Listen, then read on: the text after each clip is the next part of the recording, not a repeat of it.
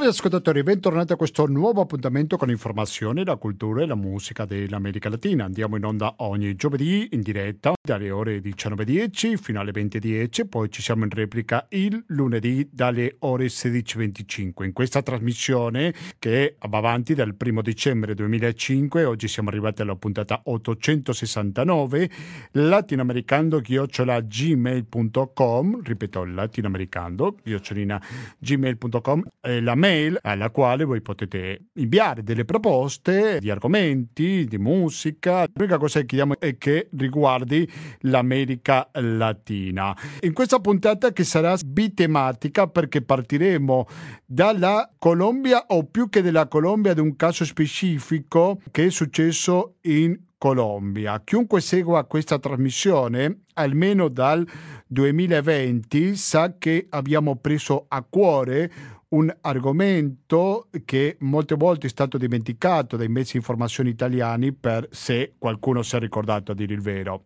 ovvero il caso di Mario Pacciola. Mario Pacciola va ricordato era un cooperante italiano che è stato trovato morto il 15 luglio 2020 e ci sono diversi elementi da far pensare che si è trattato niente meno che di un omicidio. L'allora ministro degli esteri italiano Luigi Di Maio da una parte ha parlato di questo caso, però in concreto non è successo niente e dico perché la diplomazia italiana sicuramente ha molto da dire su questo caso, con un certo riduttivismo, perché non è tanto così, però più di uno lo ha chiamato un altro caso Regeni. Proveremo a capire chi era Mario, a conoscerlo meglio.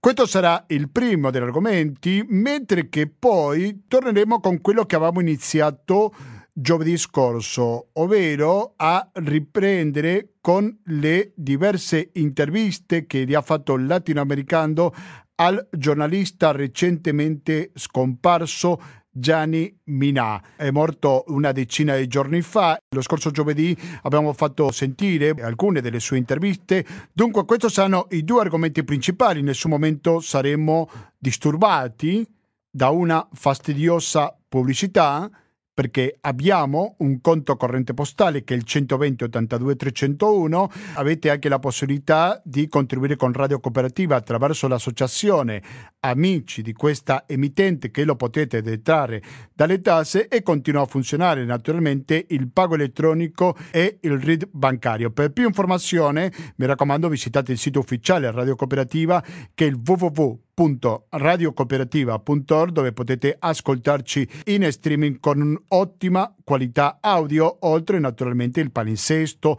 e tanta informazione che riguarda Radio Cooperativa. E anche podcast mettiamo online sul sito ufficiale Radio Cooperativa e non soltanto, anche nelle principali piattaforme di audio on demand questa trasmissione per chiunque l'avessi persa. Però prima di sentire un po' più di musica, oggi ci accompagna Rodolfo Aicardi con il suo CD Carignito Alcune notizie si trovano in giro naturalmente che riguarda l'America Latina, come per esempio è stato ucciso un carabiniere in Cile, questo l'ha usato il governo per annunciare che sarà portata avanti una legge per dare maggiore libertà di azione alla polizia. A volte succede che quando muore un membro delle forze dell'ordine, molti governi danno più potere alla polizia. Il discorso è che bisogna capire se è veramente una legge che prima non era in mente a proposito di una tragedia come la morte di un carabiniere. Si è pensato a questa legge oppure questa morte è servito soltanto come un pretesto per il governo di Gabriel Boric. Un governo con tantissime contraddizioni, ne abbiamo parlato parlato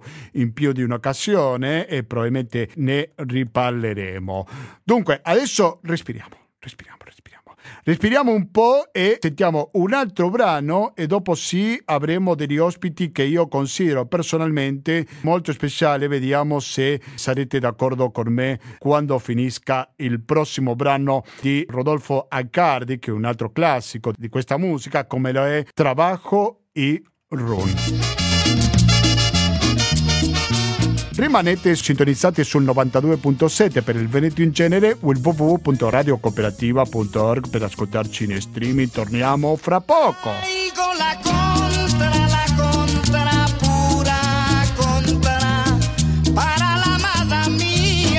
Tabaco y ron.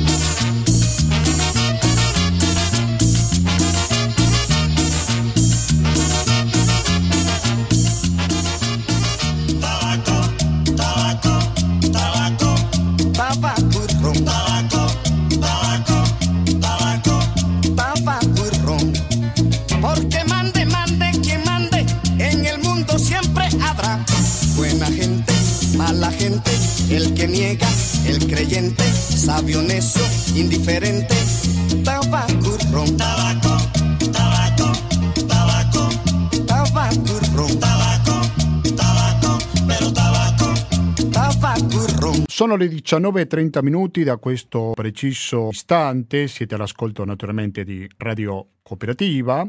E chi segue questa trasmissione da un paio di anni almeno sa che ci stiamo occupando del caso di Mario Pacciolla e non cerchiamo necessariamente dello scoop giornalistico, di una notizia sconvolgente. Ci siamo presi questo impegno davanti agli ascoltatori di tenere presente la memoria di Mario Pacciola. E io per questo sono molto contento di dare per la prima volta il benvenuto al latinoamericano alla madre di Mario Pacciola, la signora Anna. Signora Anna, buonasera e benvenuta al Latinoamericano.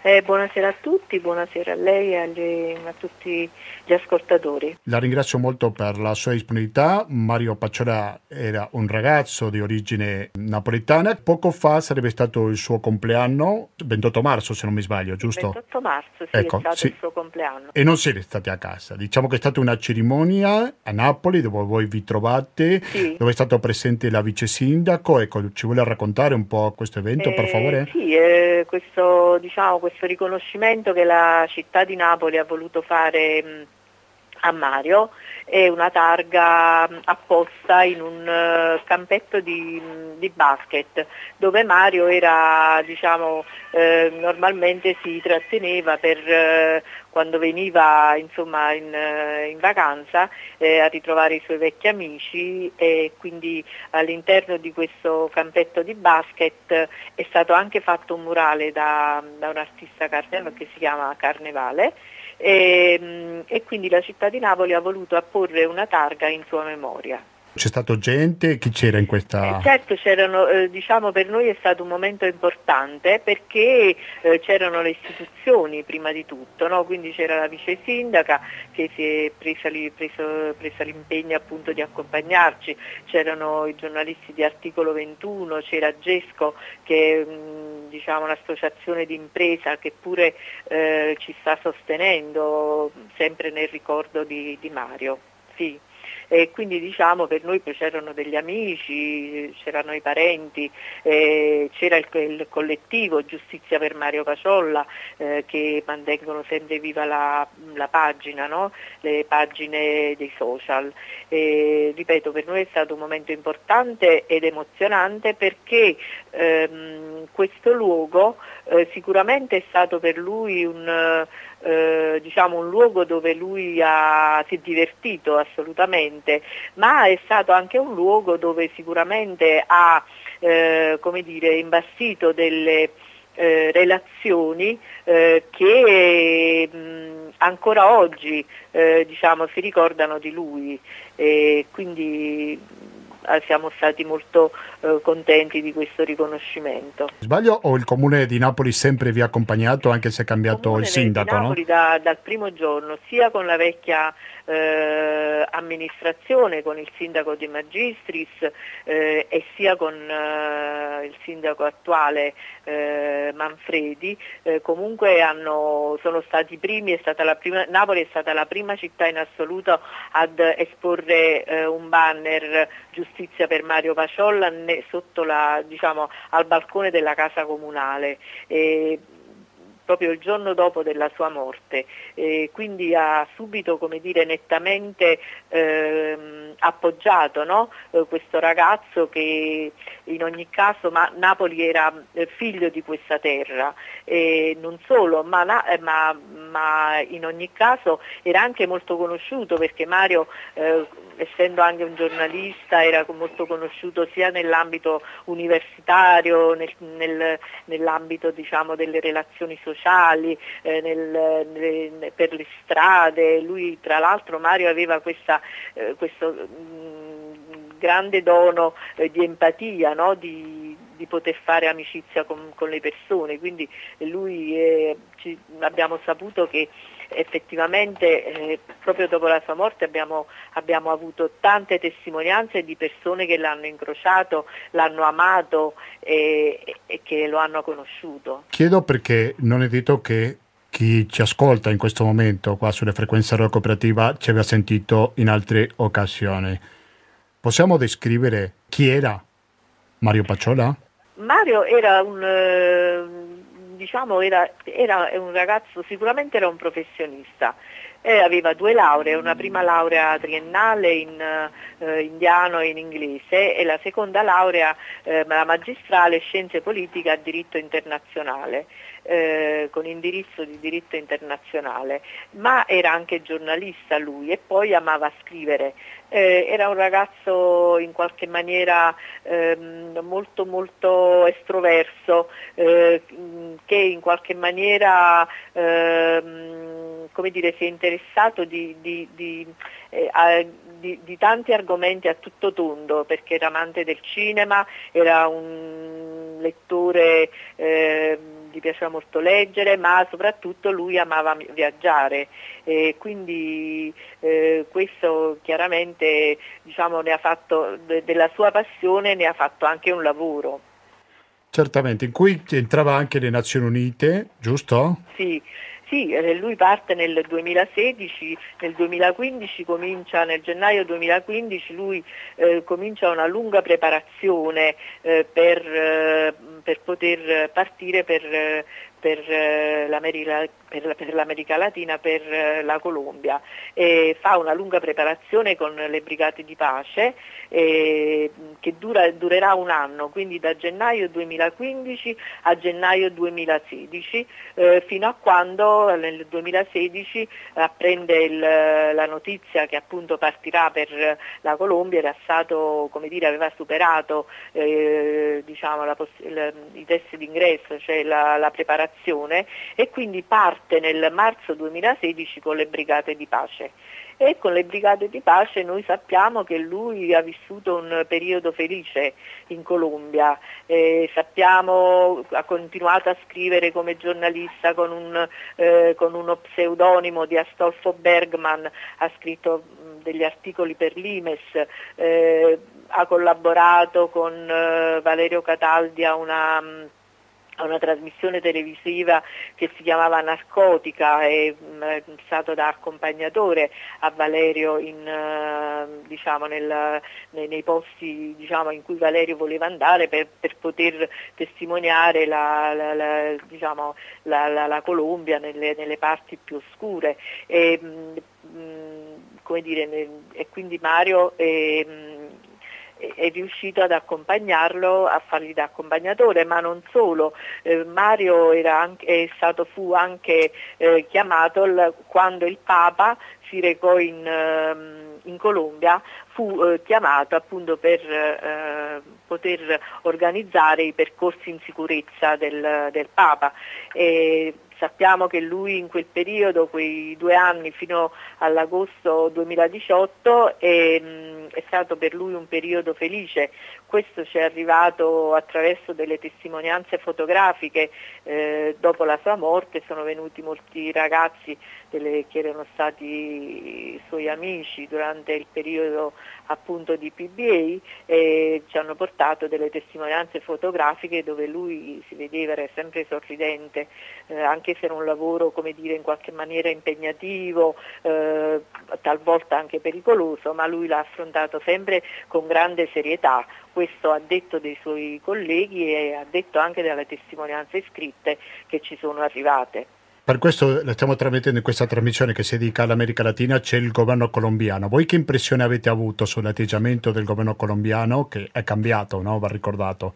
Sì, eh, attualmente non vediamo delle, cioè delle, dei, dei, almeno per quanto riguarda in questi due anni, Mario, eh, spieghiamo anche che cosa fa dopo Mario in Colombia, se, se mi consente. Certo. In questi due anni, che, quindi da marzo 2016 fino ad agosto 2018, lui ehm, viene contattato più volte dalle Nazioni Unite, e, però lui eh, insomma, proprio per il rigore che lo distingueva, eh, disse appunto che avrebbe prima terminato il contratto che aveva con le brigate di pace e quindi nell'agosto 2018 mh, come dire, mh, eh, viene mh, preso dal, dal, dal, dalle Nazioni Unite come osservatore in, internazionale per la verifica degli accordi di pace e quindi va a San Vicente del Caguan.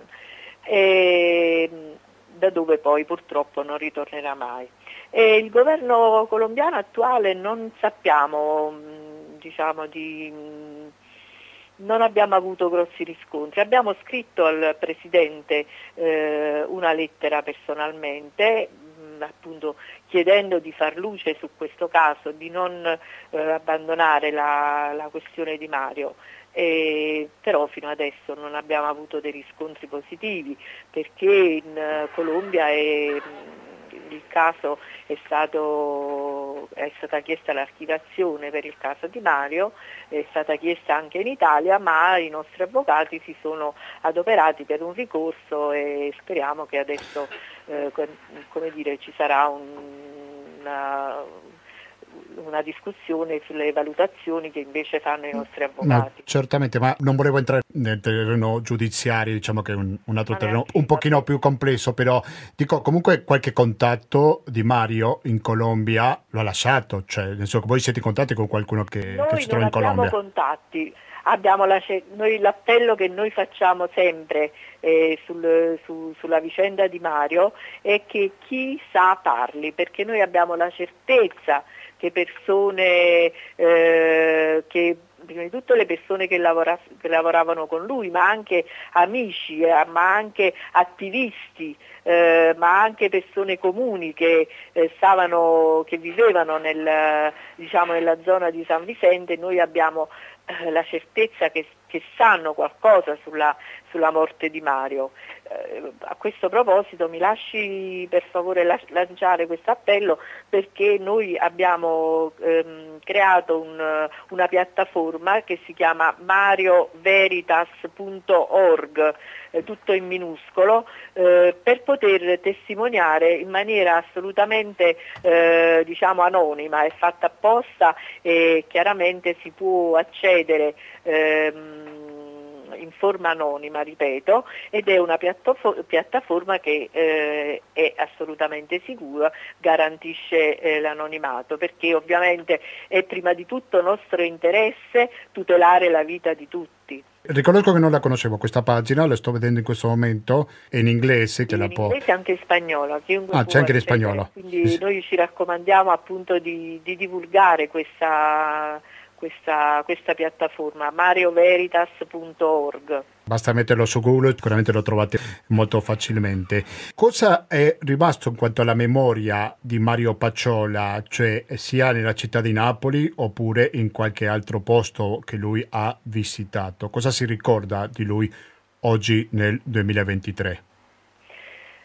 Ah, a Napoli sicuramente lui ha lasciato... Mm, ma, noi dopo la sua morte abbiamo avuto tantissime testimonianze di affetto eh, da parte di persone che l'hanno conosciuto, eh, sia in Colombia ma, eh, ma, anche in altre parti di Europa, eh, anche laddove lui eh, si è recato per altri progetti, per esempio in, in, Argentina. Abbiamo contatti con persone, ancora oggi abbiamo contatti con persone che l'hanno conosciuto, eh, sono venuti a trovarci e ci hanno portato la testimonianza di questo ragazzo eh, sempre molto ben disposto. A Napoli chiaramente si è, si è formato, ripeto, un collettivo che, eh, si, che che eh, praticamente si occupa delle pagine social.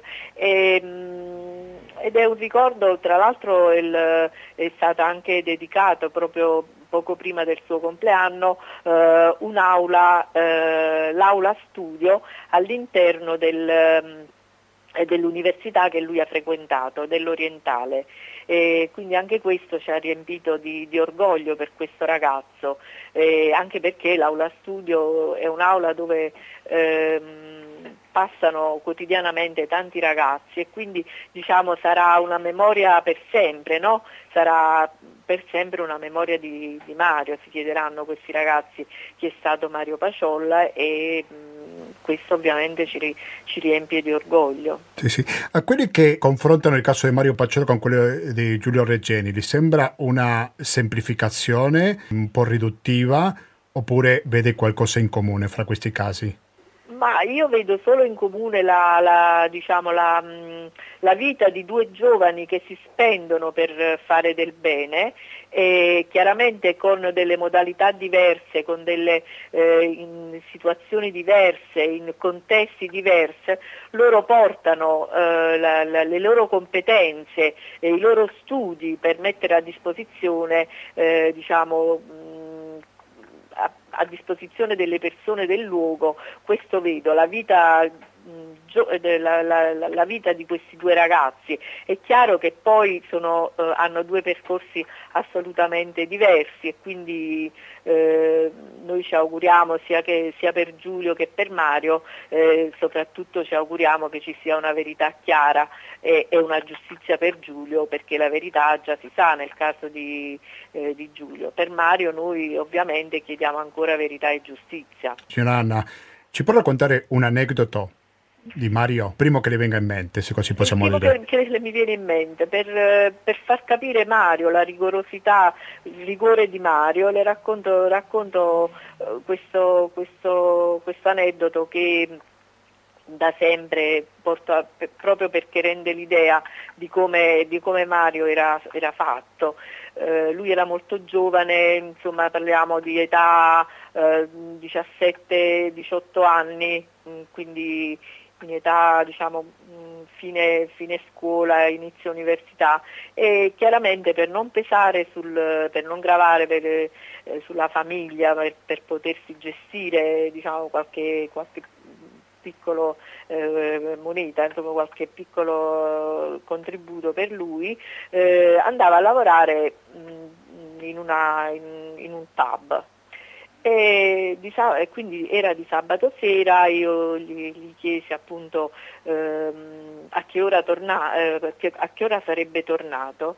E lui mi ha detto mamma tu sai che il sabato si fa, si fa, si fa molto tardi quindi non mi aspettare, stai serena, non ti preoccupare eccetera. E scese di casa intorno alle 19 di sera però alle 21 io l'ho visto rientrare e ho detto Mario ma come mai sei già rientrato? Dice no mamma me ne sono rientrato perché eh, questo, questo signore, il proprietario del pub, non voleva cambiare l'olio delle patatine che secondo lui era troppo consumato, troppo, dice mamma non era un olio, era petrolio, quindi io non, non, non potevo friggere altre patatine in quell'olio e la cosa che sottolineo sempre è che di fatti quelle patatine non le doveva mangiare lui, avrebbe dovute, dovuto dire, prepararle per altro. Quindi il rigore di questo ragazzo che nonostante in qualche maniera dire, sentiva l'esigenza di guadagnare qualche, qualche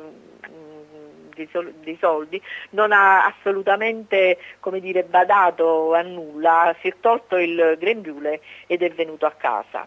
Molto chiaro. Allora, io ricordo, prima di salutare la madre di Mario Pacciolla, la signora Anna, il sito che è marioveritas.org. Ecco, magari... Questo per esempio è una cosa che noi chiediamo veramente, soprattutto insomma, a que- alle persone che seguono magari questa radio, eh, eh, ma anche eh, sia che siano del, diciamo, della, eh, dell'America Latina, ma eh, noi sappiamo che abbiamo un mondo assolutamente interconnesso e quindi chiediamo di, eh, dire, di assolutamente di farlo girare perché la rete è uno strumento straordinario, quindi anche persone che pensano di non aver nulla a che fare con la Colombia, di condividerlo perché, eh, ripeto, in un mondo così interconnesso, in un mondo dove la rete oramai eh, dire, in qualche maniera arriva dappertutto, è fondamentale che questo sito, questa piattaforma venga condivisa,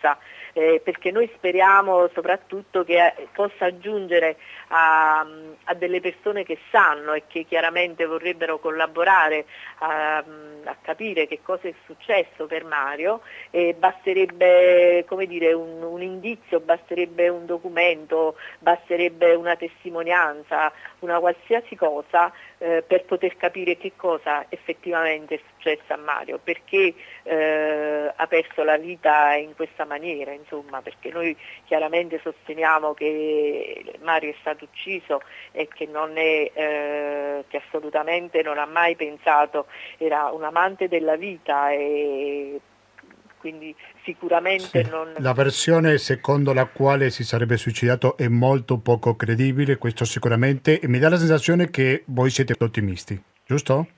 Ottimisti eh, di, di, di, crediamo, speriamo, siamo ottimisti, ci, ci auguriamo che le persone che in qualche maniera sono venuti a contatto con lui e che sappiano qualcosa, noi facciamo sempre il solito appello, mi raccomando per favore chi sa parli.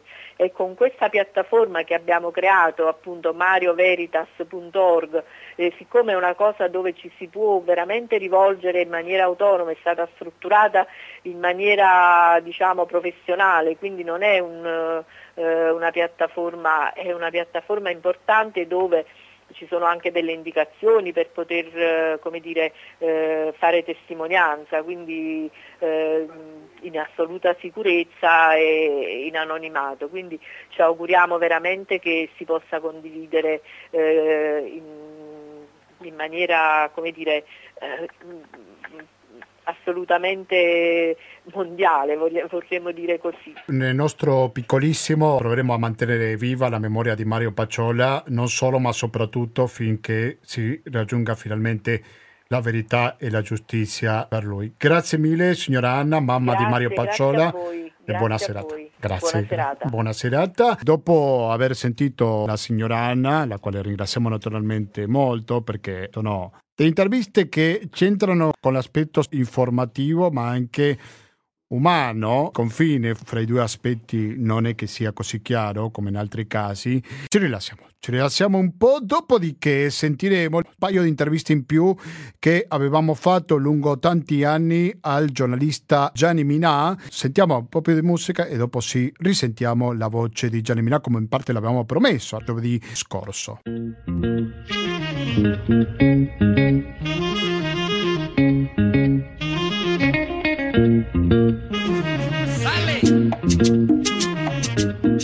adesso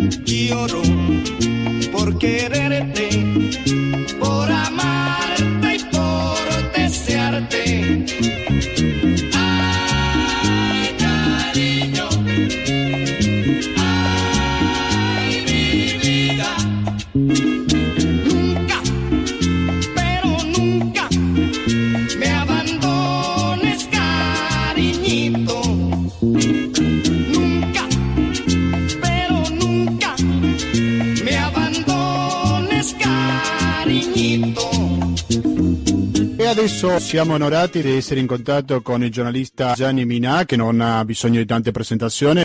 Buon pomeriggio Gianni Minà.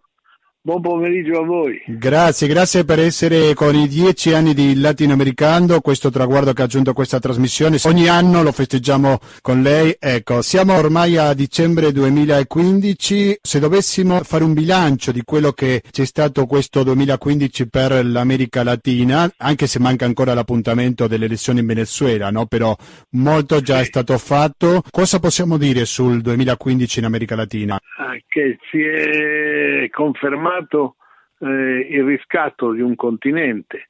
Eh, la, la, storia non perdona e qualunque cosa le grandi potenze del nord del mondo abbia pensato eh, per l'America Latina, eh, non, sicuramente non ha, non, ha pensato, non ha pensato, non ha previsto che Ecuador e Bolivia diventassero eh, nazioni importanti, importanti eh, te, non solo tecnicamente, ma dal punto di vista del recupero dell'indipendenza, dell'autodeterminazione dei popoli e della democrazia. E dispiace che poi eh, però ehm, questo processo ha dei, dei, passaggi fragili per cui eh, come in Argentina eh, ancora un neoliberista come Macri diventa pre- presidente in un continente che eh, comunque ha fatto in 10 o 11 casi di altri paesi scelte progressiste. Eh, uno si domanda perché la gente è così testarda, se lo domanda anche in Italia, ma testarda nel, nel, nel credere ancora nell'economia neoliberale, nel mercato e che ha affamato più popoli di, di, quanti se ne possa pensare. Allora, ma se lei dovesse identificare un episodio di questo 2015 in America Latina, cosa gli viene in mente, Gianni? Mi viene in mente eh, la visita del Papa all'Equador e alla Bolivia e Evo Morales che gli regala un crocifisso con la falce e il martello in testa. E l'incontro di Jorge Bergoglio con Fidel Castro, cosa possiamo dire a riguardo? Lei che l'ho intervistato, Fidel Castro. Eh, Fidel Castro ha, ha avuto una, una grande ehm, eh, opinione, ha, ha, espresso una grande opinione sul Papa del, per il coraggio, per la chiarezza e per due lotte in particolare che sono quelle di tutti gli uomini che hanno il senso del rispetto degli altri la lotta alla povertà e la lotta alla guerra. Sono poi due cose che vanno sotto braccio perché spesso sono le guerre che producono la povertà eh, e poi le guerre non hanno mai prodotto niente di positivo se, se non eh, miseria o se non dolore. Eh, per esempio, eh,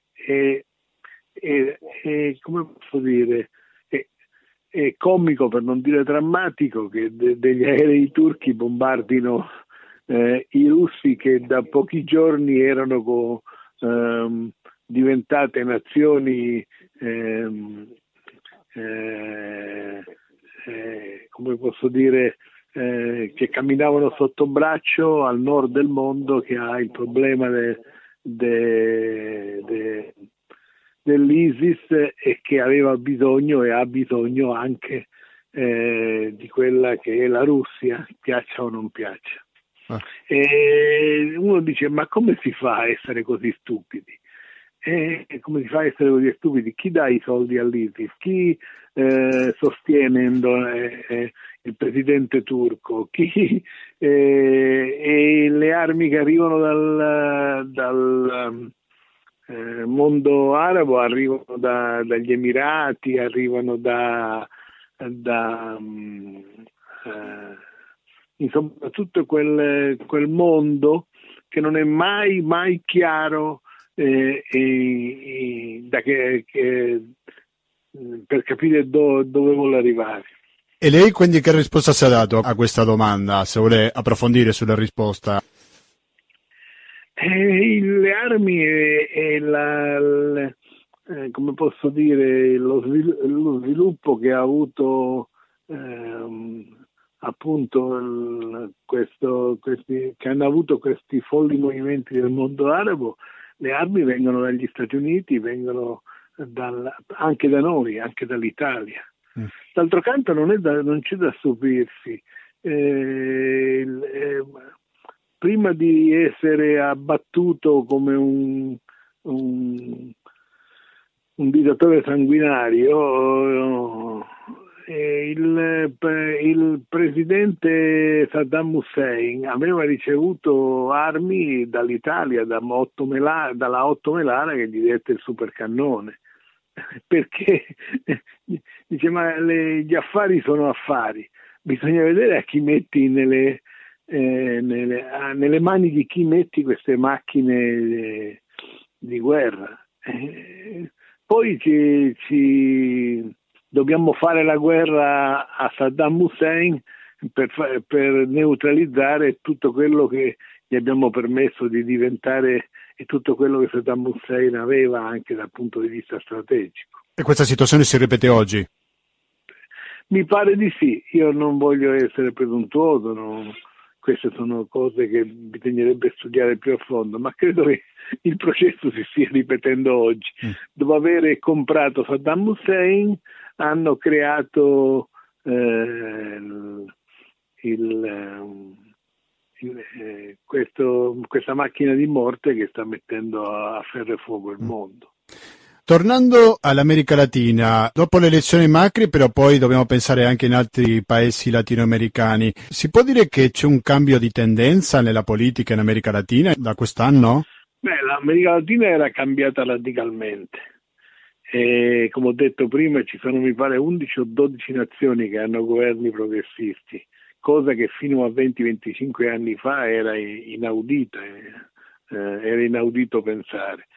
Eh, poi governare è più difficile che conquistare eh, il, il, governo ed evidentemente troppe nazioni hanno poi eh, eh preso quella che è la malattia eh, di certa politica, cioè eh, la corruzione ha incominciato a, a, portarsi via alcune delle conquiste sociali e politiche che erano state fatte negli ultimi 25 anni. Eh, eh, hanno avuto problemi in Brasile, hanno ha, avuto eh, problemi nella stessa della stessa Argentina e certo adesso il panorama è meno sicuro della propria democraticità. Per fortuna eh, comunque è ancora un continente eh, che condiziona eh, molte prepo- prepotenze del nord del mondo. Ehm, ed è, ed è, basta pensare a quello che Obama ha deciso di fare nei rapporti con, con Cuba per eh, capire che non è, non, è, non è, stato un regalo quello, che era tutto il continente latinoamericano che era eh, con Cuba. E quindi non conveniva agli Stati Uniti d'America avere un, sotto i piedi, cioè nel sud, un intero continente ehm, che se non era ostile sicuramente non era d'accordo eh, con quelli che erano i, i, i vecchi equilibri eh, dell'America Latina. Quindi non è stato un atto di, di bontà, è stato un atto di, di scelta strategica. Eh, Cuba doveva rientrare nei paesi eh, del continente latinoamericano perché se no sarebbe stato molto scomodo per gli Stati Uniti ehm, eh, avere un rapporto con lo stesso continente. Fra poco ci saranno le elezioni in Venezuela. Come vede lei le elezioni che ci saranno in questo paese? Questa volta sarà più difficile che le altre volte, però eh, il Venezuela ha dato una mostra di democrazia, una mostra di capacità di, re, di reazione che eh, fa in modo che si possa sperare eh, nel, nel succe- in successo delle forze progressiste in Venezuela. Quello che, resisti- quello che ha dovuto resistere negli ultimi 15 anni il Venezuela è, e ricorda quello che ha dovuto resistere Cuba per 30-40 anni prima eh, di arrivare poi a 55 anni ora eh, con eh, la fine pare dell'embargo se gli Stati Uniti d'America ehm, manterranno le parole date. Eh, io penso che eh, la pressione che è stata fatta su Venezuela non sarebbe, eh, non sarebbe stata sopportata da altri paesi che non avessero avuto un, un'idea, che non avessero avuto un orgoglio, e quell'orgoglio che, Cuba, che ha salvato Cuba per anni e quell'orgoglio che mantiene in piedi speranze democratiche in Venezuela. Prima di concludere, vuole raccontarci qualcosa del suo lavoro? Lei non ne smette mai, no? Sta preparando qualcosa di, ho, di nuovo? Ho un documentario che ho fatto recentemente quando il Papa è andato a Cuba. Mm. È un documentario a cui eh, ha partecipato anche Fidel Castro che eh, con molta generosità eh, mi ha risposto ad alcune domande che riguardano appunto eh, il cambio eh, ehm, in atto in America Latina, il, la, il, come posso dire, la, le conquiste sociali e, e le conquiste politiche eh, non solo di Cuba ma di paesi come eh, a, appunto l'Ecuador, la Bolivia eh, e poi in, in, in, e comunque anche paesi come il Brasile che pur avendo una confindustria medievale, ah, è comunque un paese che da Lula in poi ha incominciato a fare passi da gigante per quanto riguarda eh, le conquiste e le libertà a diritto dei popoli. Gianni Minà, grazie mille per essere stato presente in questi dieci anni di latinoamericano. Eh, non so se vuole dire qualcosa di questo programma dopo questa Niente, fatica. voci che rimangono vive in, anche Ancora. da noi, dove sì. i, i, mezzi di informazione sono elusivi o, o hanno dimenticato quale sarebbe il loro dovere sono sempre benvenute e io vi dico grazie di resistere. Bisogna, grazie Gianni Minà, molto gentile. Prego, arrivederci. Arrivederci.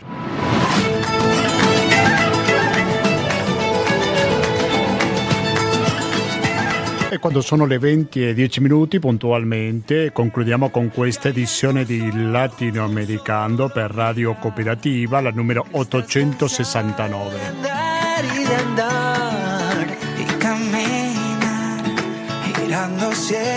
Questa puntata bitematica lo dico per chiunque si sia appena sintonizzato perché prima siamo partiti con il caso di Mario Pacciola, un caso che è sempre stato molto vicino a questa trasmissione e continuerà ad esserlo per cercare verità e giustizia per Mario Pacciola, ricordo il sito che ci ha detto la mamma di Mario che avevamo intervistato è marioveritas.com www.paciola.org. Quindi se sapete qualcuno che potrebbe avere qualche informazione sul caso Pacciola e magari vuole essere sicuro di dare l'informazione in forma anonima, sa che può andare su questo sito. E poi abbiamo continuato a ricordare il giornalista Gianni Minà, che è stato un amico di questa trasmissione durante tanti anni. Giovedì scorso l'abbiamo dedicato pressoché interamente, abbiamo sentito tante interviste a Gianni Minà e le potete recuperare sul sito di Radio Cooperativa che è il www.radiocooperativa.org e siamo sulle principali piattaforme di audio on demand sotto il nome semplicemente Latinoamericano Podcast. Da lì potete recuperare sia questa puntata che sta finendo in questo istante sia le altre puntate meno nuove.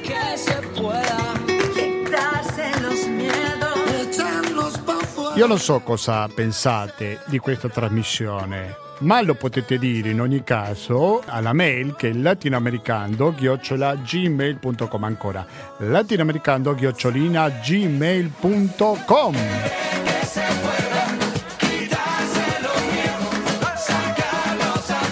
Vi ricordo che andiamo in onda in diretta ogni giovedì dalle ore 19.10 fino alle 20.10 e poi in replica il lunedì dalle ore 16.25. Nel primo caso sentiremo fra poco un po' di musica, dopodiché sarà il momento di ascoltare musica e cultura dalle 21.30 fino alla mezzanotte. Nel secondo caso invece dalle 17.30 ascolterete la voce di Gabriele con economia e società.